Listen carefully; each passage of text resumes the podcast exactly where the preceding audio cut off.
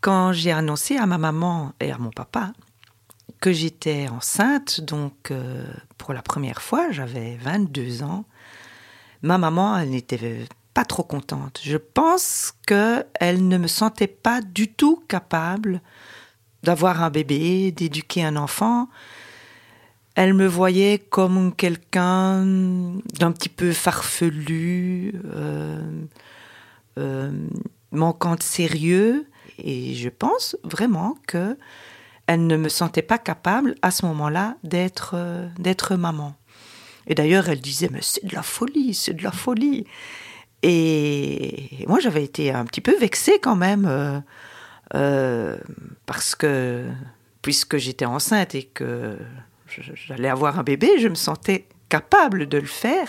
Puis je me sentais capable d'avoir un enfant et, de, de l'accompagner dans sa croissance, de lui offrir la vie et puis de voilà de l'éduquer, etc. Et puis quand j'ai accouché et quand elle m'a vue avec Adrien dans les bras, je pense que ça a été une révélation pour elle. Alors maman ne parle pas, ma maman ne parle pas énormément d'émotions, de sentiments, etc. Mais je le voyais dans son regard et je le voyais dans la façon dont moi en tant que maman et elle en tant que grand-mère, on était ensemble avec les enfants, on était vraiment sur la même longueur d'onde.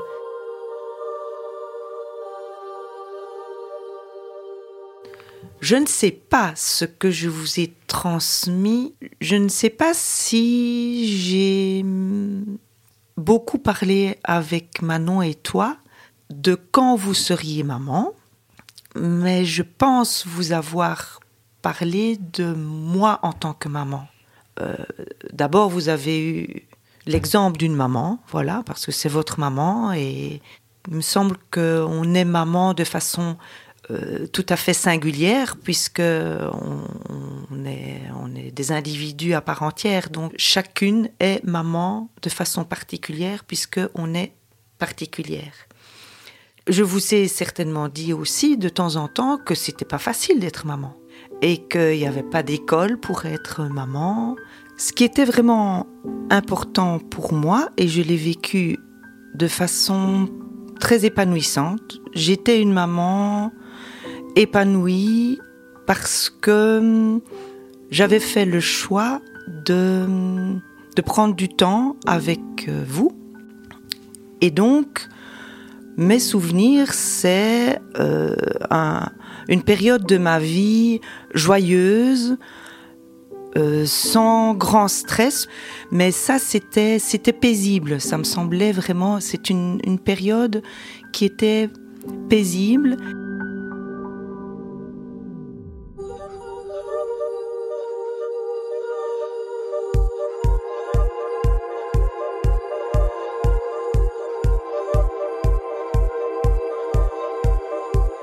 Il y a une sauvagerie dans la maternité. J'ai capté le patriarcat quand je suis devenue mère, en fait. La maternité comme ça, non merci. Je n'ai plus les temps pour moi. On vit dans une société qui est euh, néolibérale, patriarcale, raciste, sexiste, classiste. Il faut réinventer euh, des mots. Vous écoutez Comment j'ai retrouvé ma mère Un podcast de Juliette Maugenet et Audrey-Lise Mallet. Épisode 4 Pourquoi tu m'as rien dit? Mon image de moi est l'antithèse de celle que j'ai de ma mère.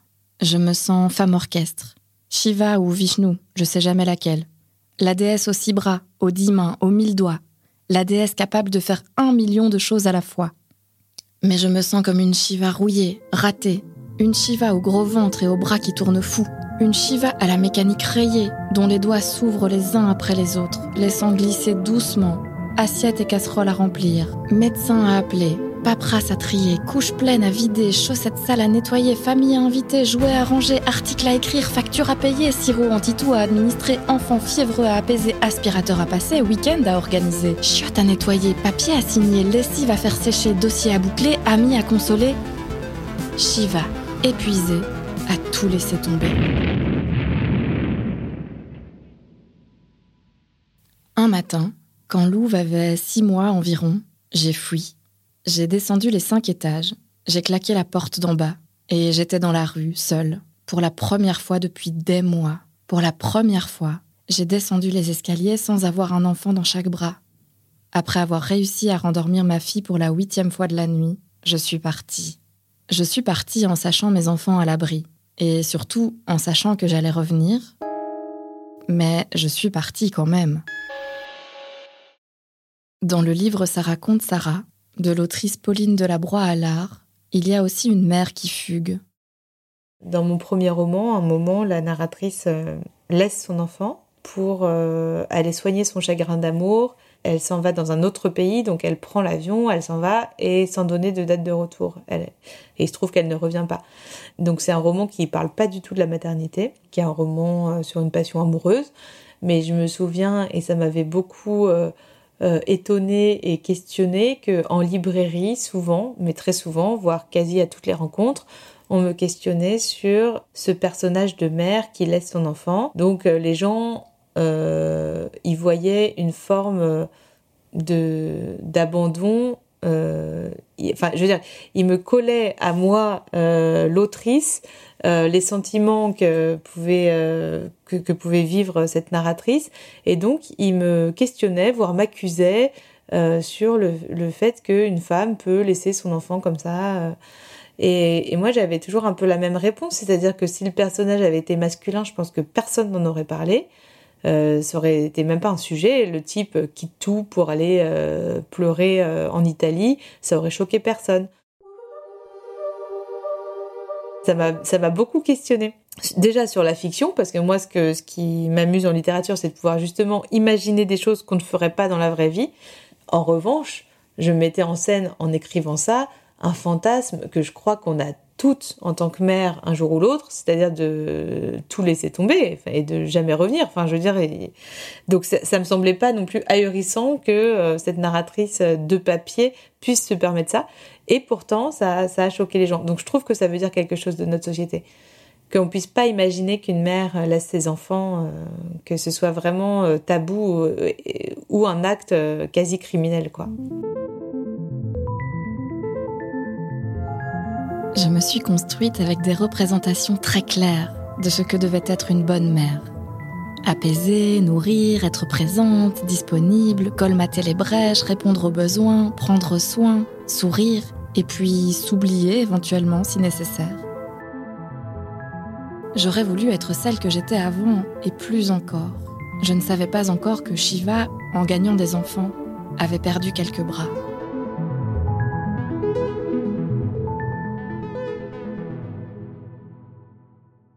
Je pense aussi que j'intellectualisais moins, je prenais du temps pour, pour lire, hein, mais me poser et prendre du temps de réflexion, toi tu le fais, Manon le fait, et vos amis le font beaucoup plus. Je pense que vous avez été, vous, habitué euh, plus à décortiquer le sens des choses, mais moi, je, je rappelle que j'étais très jeune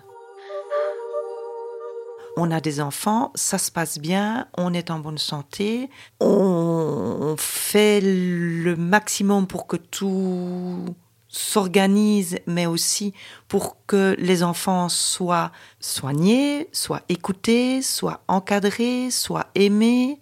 Mais je pense que vous, aujourd'hui, vous êtes plus attentifs. Donc, ce que tu appelles l'éducation bienveillante, vous je dirais, vous canalise peut-être plus dans l'écoute, même l'écoute presque constante de ce que votre enfant pourrait exprimer. Moi, avec mon, regard euh, de, de, de grand-mère aujourd'hui, parfois je me dis, ouf, si j'avais dû euh, faire ça avec mes enfants, euh, petits, là, euh, je crois que je ne m'en serais pas sortie.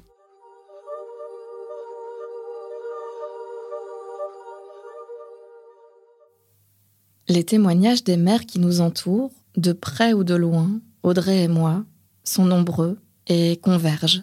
être mère de jeunes enfants aujourd'hui n'est pas tout à fait une sinécure. Céline et Charlotte, que vous avez déjà entendues dans les épisodes précédents, analysent aussi ces pressions multiples ressenties par les mères actuellement.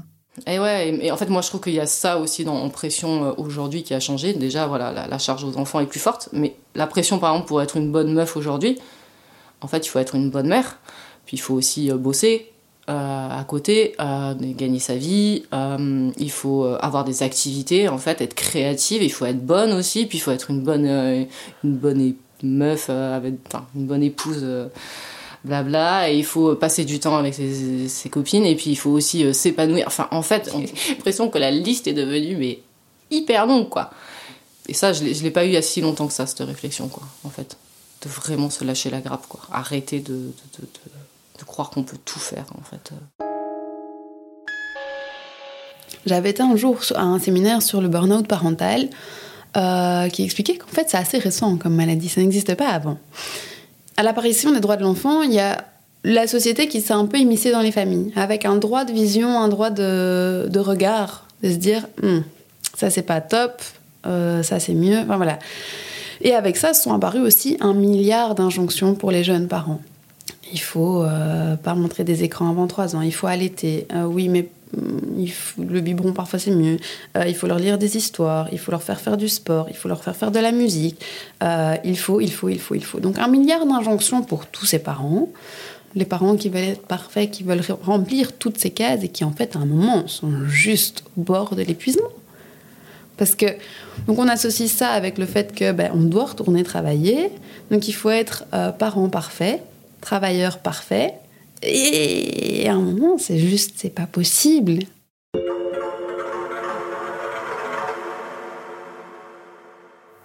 Bon, j'ai l'impression qu'on est toutes bien d'accord pour dire que la société s'incruste dans la parentalité pour nous foutre la pression, mais pas vraiment pour nous soutenir.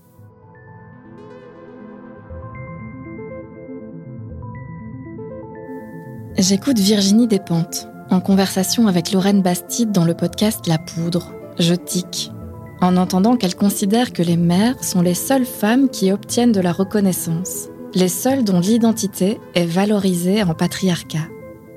Ça contraste évidemment avec mon expérience. Je me sens justement complètement dévalorisée et invisible. Je n'ai absolument pas la sensation d'être montée en grade en devenant mère.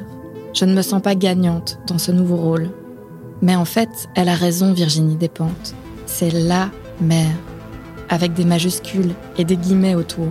La mère, telle qu'elle est écrite par le patriarcat, qui est valorisée. Pas les mères telles qu'elles existent, pas nous.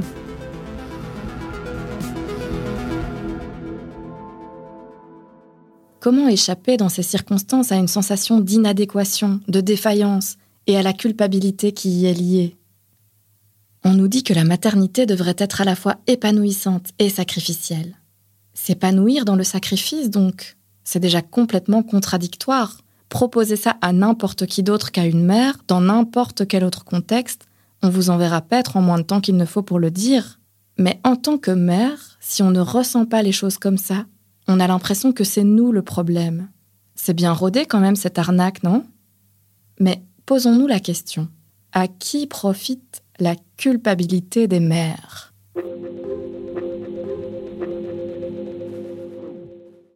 L'association belge Vie féminine a mené une étude autour de la maternité, sous forme de recherche-action, dont les résultats ont été publiés en 2020. Dans la conclusion, cette analyse de la culpabilité des mères nous a particulièrement intéressés. La culpabilité a plusieurs fonctions psychologiques, dont celle de pousser à l'action pour réparer le tort commis ou atténuer la sensation de malaise à l'idée d'avoir mal agi. Résultat, la culpabilité augmente le sentiment et la prise de responsabilité vis-à-vis d'autrui. Elle est donc une émotion très utile à la répartition inégalitaire des rôles, poussant les femmes à en faire toujours plus pour résoudre le trouble qu'elles ressentent. Dès lors, elle empêche les solidarités et le changement, laisse dans l'ombre la réalité d'une prise en charge non partagée des enfants, qui continue à se faire à l'avantage des pères, peu investis, et de la société, qui n'a pas besoin d'investir dans plus d'équipements collectifs pour le soin et l'éducation des enfants. Place en crèche, système scolaire de qualité, occupation du temps libre, réduction des inégalités, les mères comblent, par leur surinvestissement, les manques de la collectivité. On avait discuté avec Lola Galère de cette culpabilité partagée, qui prend ses racines dans le manque de représentation réaliste et de visibilité de ce qu'implique être mère, notamment en postpartum. Alors le postpartum, c'est un moment qui est complètement bouleversant pour chaque femme, euh, qui est transformateur. Euh, voilà, les, femmes, elles ont quand même donné naissance au monde entier. Enfin, je veux dire, même si on est la moitié de l'humanité, on a donné naissance au monde entier. Et, et aujourd'hui, on est complètement lâché dans le vide et euh, on ignore cette partie fondamentale. Donc, moi, disons, ce qui j'ai beaucoup culpabilisé de euh, pas me sentir cette mère euh, remplie de bonheur comme comme tu penses que ça va être en fait. Alors que oui, il y a des moments de bonheur, mais il y a aussi des moments qui sont très difficiles. Et, là, on va faire la campagne de la Ligue des familles là-dessus. Si la société euh, voit et, se représente ce que c'est, je pense que instinctivement, enfin instinctivement, il va y avoir un soutien euh, qui va être différent. Et en fait, il faut éduquer au soutien. Je veux dire, on passe notre vie à culpabiliser parce qu'il y a, y a vraiment quelque chose qui est, enfin, qui est transmis à ce niveau-là. Le spectre de la culpabilité, quoi. C'est non-stop. Et, et, et moi, je trouve que c'est beaucoup d'énergie de lutter contre ça.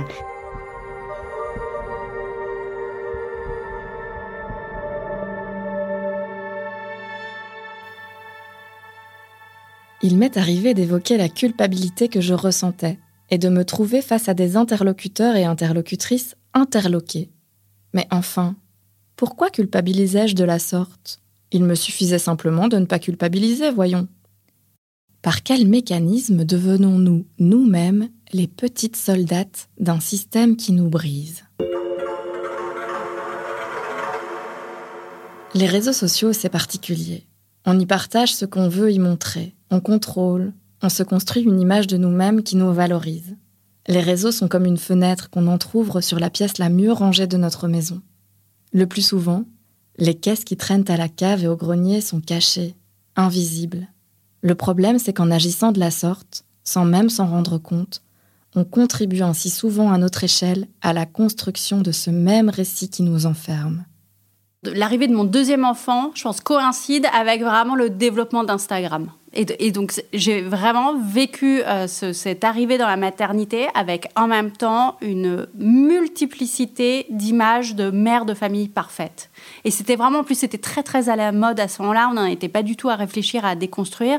Et donc, tu avais euh, ces femmes avec des appartements magnifiques où tout était propre et rangé. Et je, comparais avec mon réel à moi. Et je, je me disais, mais qu'est-ce, qu'est-ce que j'ai raté, quoi? Et évidemment, c'était moi qui avais raté quelque chose. Même Titu Lecoq en a souffert, vous voyez Pourquoi on ne se dit pas davantage les unes aux autres que la maternité c'est aussi difficile, c'est parfois désespérant, c'est souvent douloureux. En se taisant, c'est comme si ça n'existait pas. On n'en parle pas, rien n'est arrivé. On n'en parle pas, on finit par oublier. Quelques années s'écoulent et on ne comprend plus celles qui traversent ce que nous avons traversé. L'oubli se nourrit du silence, de nos silences. On reste dans le récit qui est écrit pour nous. On reste aussi parfois dans l'illusion de ce qu'on aurait voulu vivre mais qu'on n'a pas vécu. Le fait que la maternité est souvent difficile demeure tabou précisément parce qu'on devient de mauvaises mères en ne nous conformant pas aux représentations de la bonne mère, qui voudrait que tout ce qui se trouve dans le pack maternité, sacrifice, don de soi, jonglerie acrobatique, soit acceptable et désirable pour nous. Il y a aussi, je pense peut-être, le fait qu'on ne veut pas faire peser de poids sur nos enfants. On ne veut pas qu'ils se sentent moins aimés, moins désirés, qu'ils se sentent source de difficultés. On ne veut pas dire devant eux à quel point il peut être difficile ou fatigant de s'occuper d'eux. On ne veut pas qu'ils pensent qu'on ne les aime pas suffisamment. Mais il n'a jamais été ici question d'amour, et surtout pas de manque d'amour. Être fatigué, épuisé, en colère, ça n'a rien à voir avec manquer d'amour. Au contraire. Le problème, ce ne sont pas nos enfants. Ce n'est pas l'amour qui jaillit pour eux, ni la charge de soins qu'ils représentent. Le problème, c'est le fait que cette charge, et tant d'autres, repose sur les mères, les mères, les mères, les mères. Ce tabou se brise de plus en plus. Et il ne se brise pas seul. Il est brisé par des femmes, des mères, qui sortent du carcan qui a été pensé pour elles. Il est beaucoup moins difficile pour moi de prendre la parole aujourd'hui sur ce sujet, parce que le cœur des mères s'élève, notamment via les réseaux sociaux, qui évoluent, qui deviennent également le lieu de l'émergence d'une parole intime et politique sur cette question. Le discours général sur la maternité est plus réaliste aujourd'hui. On est dans une phase de dévoilement, de déliement des langues et des récits. Vous vous souvenez de ce que je vous disais dans le premier épisode, sur la performativité du langage Je pense qu'ici aussi, la parole est en quelque sorte performative. C'est en disant que tout n'est pas si parfait qu'on peut changer les choses, les faire basculer, les rendre différentes. Mais dire les choses, ça ne suffit pas. Encore faut-il qu'elles puissent être écoutées, entendues, comprises. La maternité est encore tellement souvent considérée comme un non-sujet, un sujet qui n'intéresse personne, un sujet de bonne femme. Quand nous avons commencé à travailler sur ce podcast et que j'évoquais publiquement mes recherches, j'ai été très souvent confrontée à des yeux au ciel, ou à des jeux de sourcils éloquents, à des haussements d'épaules méprisants, parfois même à de l'hostilité non dissimulée. Et alors après, j'ai eu le rendez-vous avec Radio, et là c'était juste horrible. C'est un mec qui doit avoir 60 ans, euh, tu vois, hyper. euh, Enfin. en fait, le mec, déjà, il avait pas lu mon dossier, euh, il a fait que. Enfin, notre dossier. Il a fait. Enfin, tu il était en mode je survole le dossier, j'écoute à moitié ce que je te dis. Il m'a fait du mansplaining, mais tout le long. En mode ah non, mais ça, il faudrait faire ça comme ça. Euh, personne n'a envie d'entendre euh, des femmes qui se plaignent d'avoir du vomi sur leur pull et euh, s'occuper des layettes. Enfin, il était ultra méprisant, mais c'était. Franchement, je suis sortie de là, j'avais limite un peu les larmes aux yeux. Ça les arrange bien, je pense, les hommes, de penser qu'il s'agit de ça. De reléguer le plus loin possible d'eux le sujet et dans le même mouvement leur implication et leur responsabilité par rapport à ce même sujet. Les yeux au ciel et les haussements d'épaules Une technique de silenciation?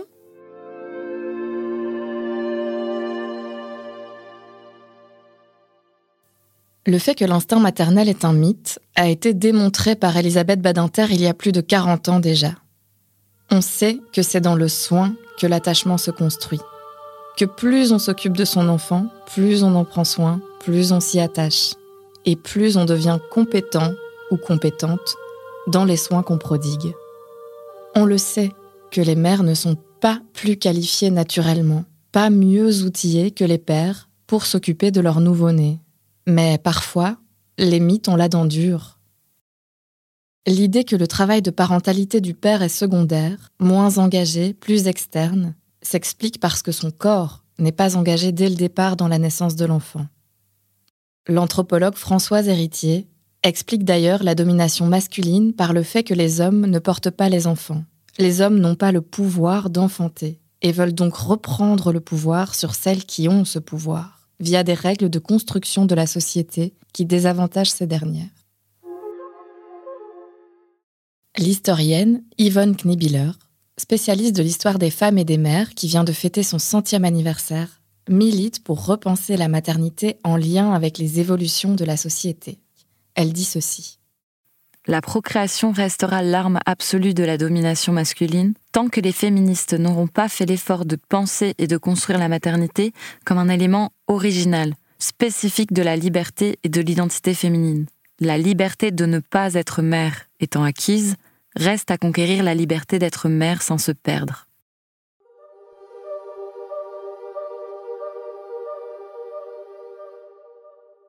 Toutes, nous sommes pétries de l'histoire des femmes et de l'histoire du féminisme, de leurs invisibilisations aussi. En 1949, quand Simone de Beauvoir écrit Le deuxième sexe, elle situe la maternité au premier plan des facteurs responsables de l'inégalité entre les sexes. Yvonne Knibiller en analyse les conséquences. Le féminisme a redémarré après le baby-boom, à un moment où la maternité était présentée comme une vocation prioritaire. Et quand le féminisme de la seconde vague s'est affirmé, il a repris ce thème de l'aliénation. Il a dit aussi aux femmes que la maternité était un choix privé, qu'elles étaient libres de se donner ce plaisir, mais sans importuner les autres. Sois mère et tais-toi. Sois mère et tais-toi. Si tu veux être mère, c'est ton choix. Et c'est en silence. Les combats se situent ailleurs. Pour Audrey, pour moi, pour tant d'autres aujourd'hui, impossible de ne pas considérer la maternité comme un enjeu féministe central et prioritaire, comme un lieu où il y a des choses à penser, des montagnes à déplacer.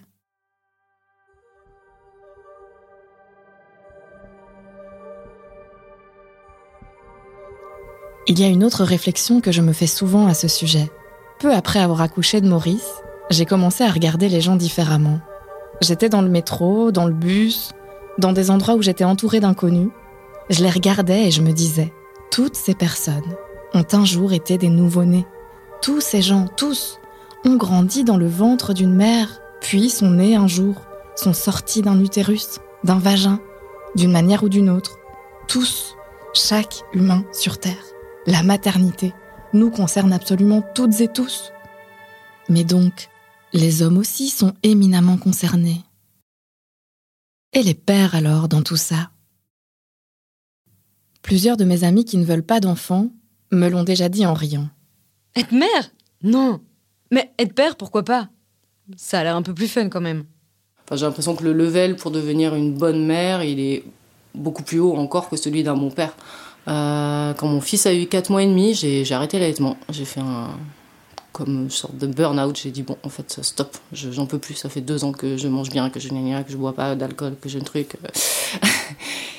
je vais, j'en peux plus. Je, je, te laisse les gamins pendant une semaine. Je me casse. Je, je, pars voir des copines. Je suis allée faire du vélo, du cheval, du, de l'escalade, du sport. J'avais envie de retrouver vraiment mon corps aussi. Euh, mais euh, et pendant une semaine, bon, bien sûr, je suis repassée deux fois à la maison pour, pour savoir quand même si tout allait bien. Et, et ça a vraiment été euh, marquant de.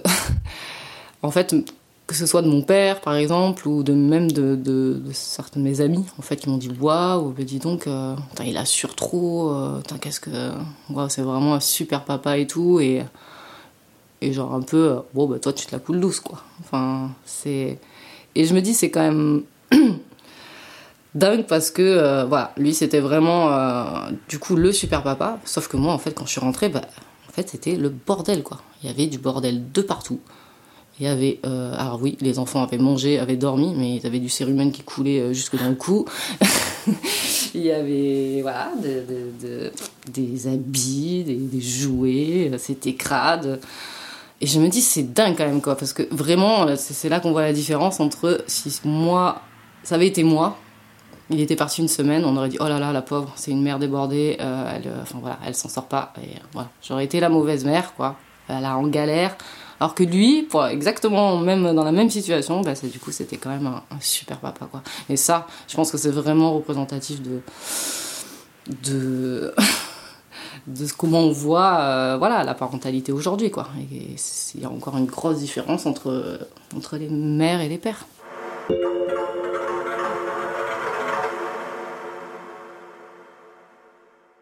Derrière le modèle très médiatisé des nouveaux pères, il y a la réalité de la répartition du travail domestique, qui reste très inégalitaire.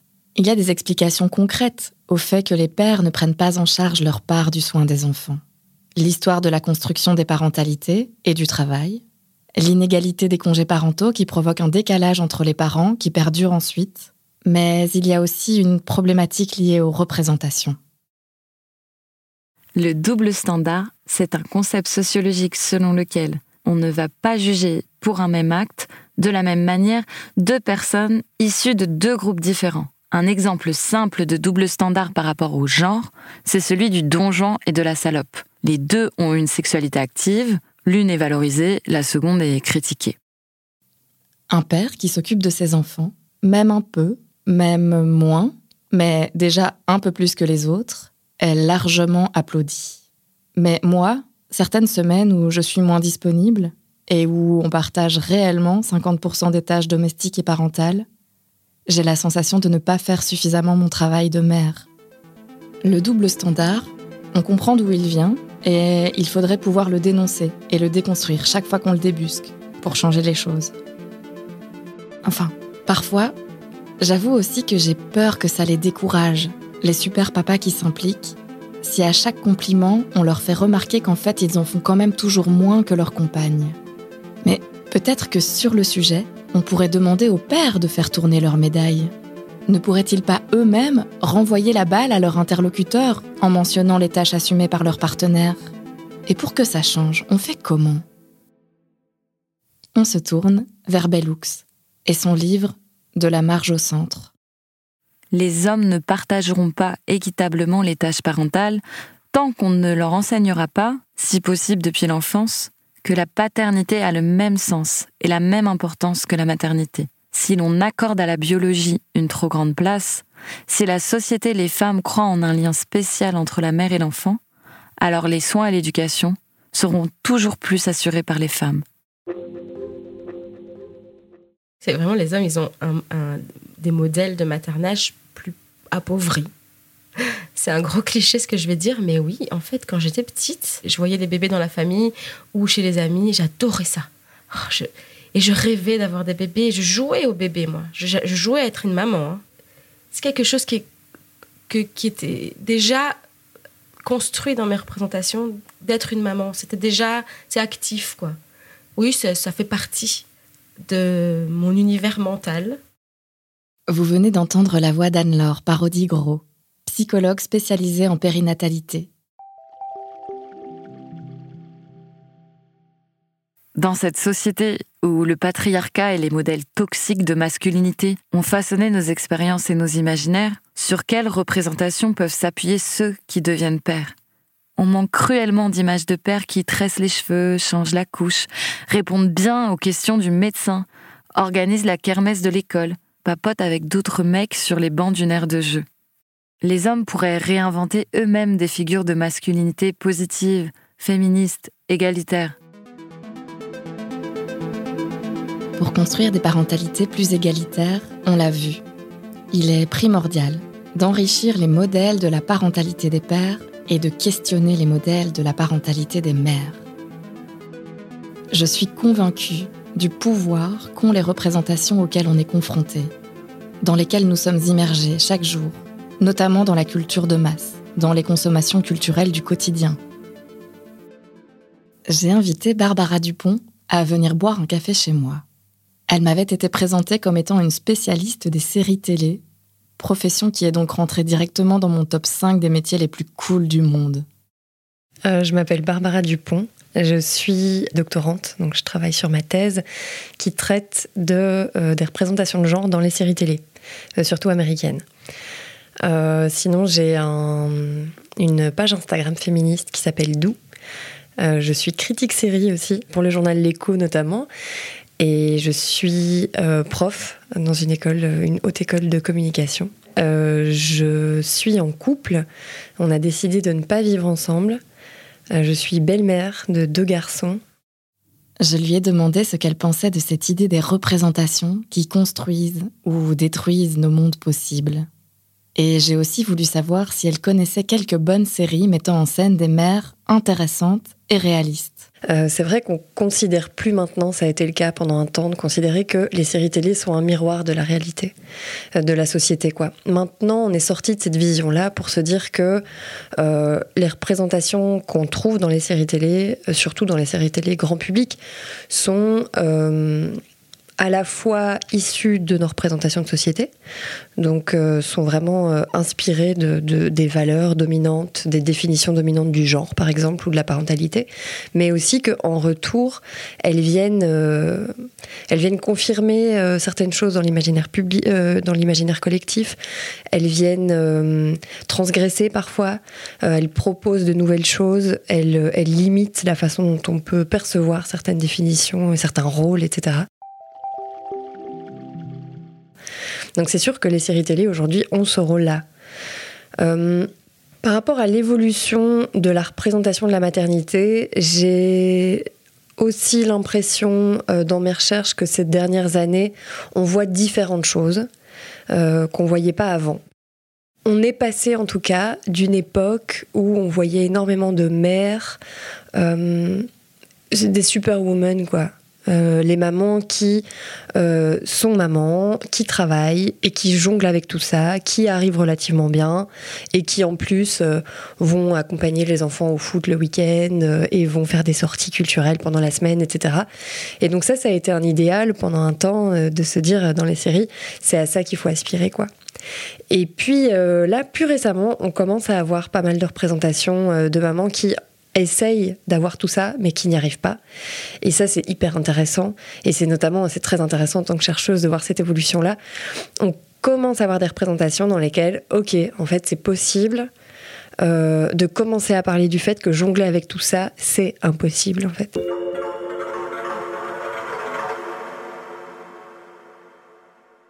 Donc là, on a, euh, je pense à la série Working Moms euh, sur Netflix, évidemment, qui montre ça assez bien. Il y a une autre série que je trouve hyper intéressante sur ces questions-là, euh, qui s'appelle The Let Down. Et c'est une série euh, euh, qui, montre très très bien les, difficultés d'être maman et d'être jeune maman. Mais bon, c'est peut-être aussi un petit peu plus des séries en périphérie, quoi. C'est pas des séries qui sont vues massivement. Moi, ce qui me chiffonne un peu avec ces séries-là, c'est qu'elles sont finalement destinées aux mères, à un public concerné, j'ai essayé d'imaginer une sorte de test de Bechdel qui serait adapté aux représentations de la maternité dans les fictions.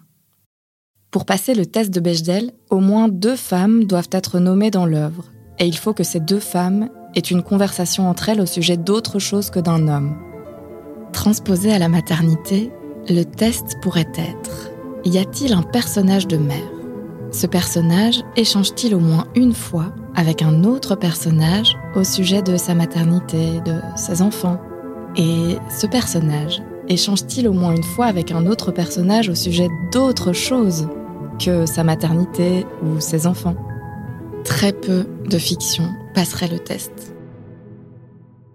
En fait, il y a deux choses qui me paraissent intéressantes euh, dans les représentations de la maternité. C'est quand même, euh, je pense que des représentations de la maternité en tant que telle, euh, c'est vraiment important parce qu'on n'avait pas ça il y a quelques années. Et donc, des représentations dans lesquelles les personnages principaux sont euh, des mamans ou une maman, euh, des représentations dans lesquelles le sujet même de la série, c'est d'adresser les problèmes. Donc typiquement comme Working Moms, comme The Let Down, ça, je trouve ça hyper intéressant pour cette raison-là, de se dire, en fait, on va consacrer toute une trame narrative à ces questions-là, qui sont des questions que qui sont qui sont encore marginales en fait euh, à d'autres endroits. Mais c'est vrai que j'aime beaucoup l'idée d'un test de Bechdel euh, adapté. C'est vrai que euh, L'idéal serait que petit à petit, on se retrouve avec des, représentations de ce type, donc réalistes, mais qui sont incluses dans une trame narrative qui n'a rien à voir. Il y a quelques représentations comme ça qui commencent, mais alors de nouveau, on est toujours dans cette idée que ça commence par la périphérie. Et donc ça commence par les personnages secondaires et pas par les personnages principaux. Donc là, je pense par exemple... Euh, un personnage que j'aime beaucoup, euh, le personnage de Bailey dans euh, Grey's Anatomy, qui est maman. Ça pose problème on, voit le fait, on voit dans euh, les arcs narratifs qu'en fait ça pose problème par rapport à son travail. Il faut trouver qui va garder son enfant. Et puis qu'est-ce qui se passe quand on se sépare du papa? Euh, Qu'en est-il de l'investissement du papa, etc. Mais ça commence un peu. Je pensais à, à Borgen aussi, par exemple. C'est une femme politique qui travaille et c'est ça le, le leitmotiv de la série. Mais par ailleurs, clairement, ça vient télescoper son rôle de son rôle de mère. Elle n'est pas toujours une bonne mère, etc. Donc ouais, ça commence quoi. Ça commence, mais ça prend du temps. Je pense aussi notamment aux personnes qui ne se reconnaissent pas du tout dans les représentations de la maternité ou de la parentalité normée, comme par exemple les parents queer ou les personnes qui ont des enfants dans des configurations extérieures au couple, ou d'autres formes de maternité minorisée. La monoparentalité, la parentalité des personnes non valides, la parentalité quand notre enfant est porteur d'un handicap, et tant d'autres encore.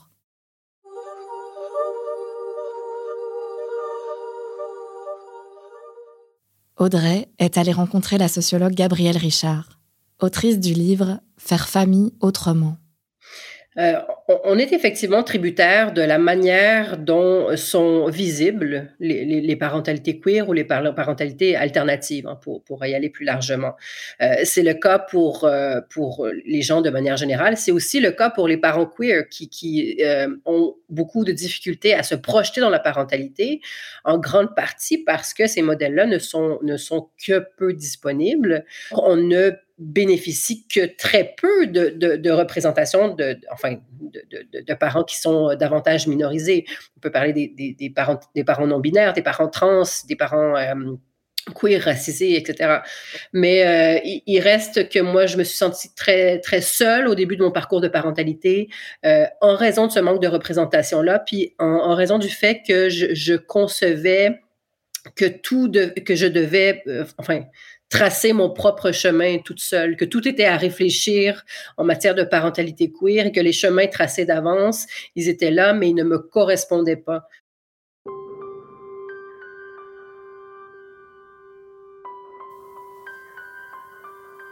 Dans son livre Sapiens, La naissance de l'humanité, l'historien israélien Yuval Noah Harari explique que c'est la capacité d'inventer une narration qui aurait permis à l'Homo sapiens de survivre et de se développer, et que cette compétence est précisément liée à la naissance des petits humains et au postpartum de leur mère. Le sapiens étant devenu bipède, le bassin des femelles s'est resserré, et les bébés n'ont eu d'autre choix que de naître tous prématurément. En effet, le bébé humain, si on le compare aux autres mammifères, naît avec des capacités musculaires visuel et cérébral bien moins développé. Il rattrapera évidemment son retard, mais doit entamer sa croissance à l'extérieur de l'utérus, et notamment la croissance de son cerveau, bien plus longtemps, avant de pouvoir être indépendant. Cette prématurité aurait ainsi obligé le sapiens à développer ses compétences sociales, élever de petits humains nécessitant l'aide constante des autres membres de la famille, du groupe.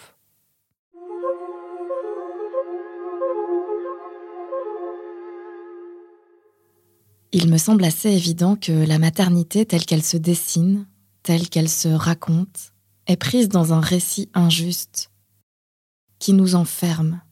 Peut-être est-il temps que nous racontions notre propre histoire de la maternité, que nous la racontions différemment, pour que nos récits de mère tissent une nouvelle toile, et que nous puissions nous défaire de celle qui nous emprisonne.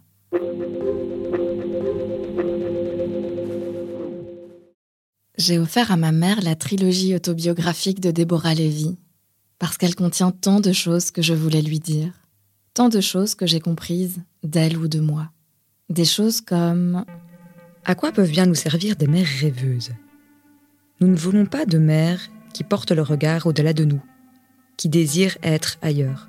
Nous avons besoin qu'elles soient de ce monde, pleines de vitalité, capables, entièrement présentes pour répondre à nos besoins. Me suis-je moqué de ma rêveuse de mère pour ensuite l'insulter parce qu'elle n'avait pas de rêve? Quand notre père fait ce qu'il a à faire dans le monde, nous comprenons que c'est son dû. Si notre mère fait ce qu'elle a à faire dans le monde, nous avons l'impression qu'elle nous abandonne. C'est miraculeux qu'elle survive à nos messages contradictoires, trempés dans l'encre la plus empoisonnée de la société. On dit souvent qu'on comprend ses parents quand on devient soi-même parent. Dans mon cas, c'est en lisant, en écoutant, en me documentant, en découvrant la parole, les analyses, les récits de vie d'autres femmes, d'autres mères. C'est en faisant ce travail-là que j'ai enfin pu écouter ma mère. C'est à travers cette enquête, menée avec Audrey, que je l'ai entendue et comprise. J'ai pu soulever doucement le poids déposé sur ses épaules et le sous-peser. J'ai pu reconnaître que dans son histoire, c'est elle qui a le plus souvent été victime, qui a été blessée et lésée. Pas forcément par des actions individuelles, mais parce qu'elle était prise dans cette toile, celle que je veux dénoncer. Cette toile dont je veux observer l'envers de la broderie, dont je veux démonter les rouages. Je voudrais construire un récit où je rends hommage à ma mère et à toutes les mères, leur rendre fémage, leur rendre mérage. Les mères. Les mères. Cantonnés dans des représentations trop petites pour leur réalité. Les mères, engoncées dans un espace médiatique et symbolique qui rejette la multiplicité de leur vécu, leur ambivalence, leur souffrance. Les mères, que l'espace public réel, concret, n'accueille pas non plus à bras ouverts.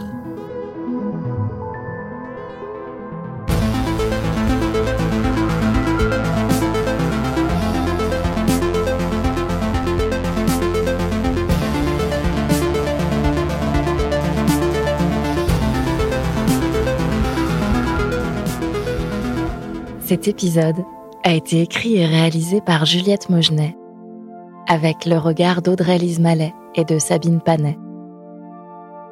La musique et l'habillage sonore ont été composés par Juliette Bossé et Kevin Brieux du groupe Rive. C'est Cassie Enaf qui en a fait le montage et Marius Adam le mixage. Marine Schneider l'a illustré. Comment j'ai retrouvé ma mère est une production d'Axel Magazine Vie Féminine en coproduction avec Broll Makers. Ce podcast a été réalisé avec le soutien de Alter Egal, un dispositif de la Fédération Wallonie-Bruxelles, et avec l'aide de Equal Bruxelles, un dispositif de la région de Bruxelles-Capitale.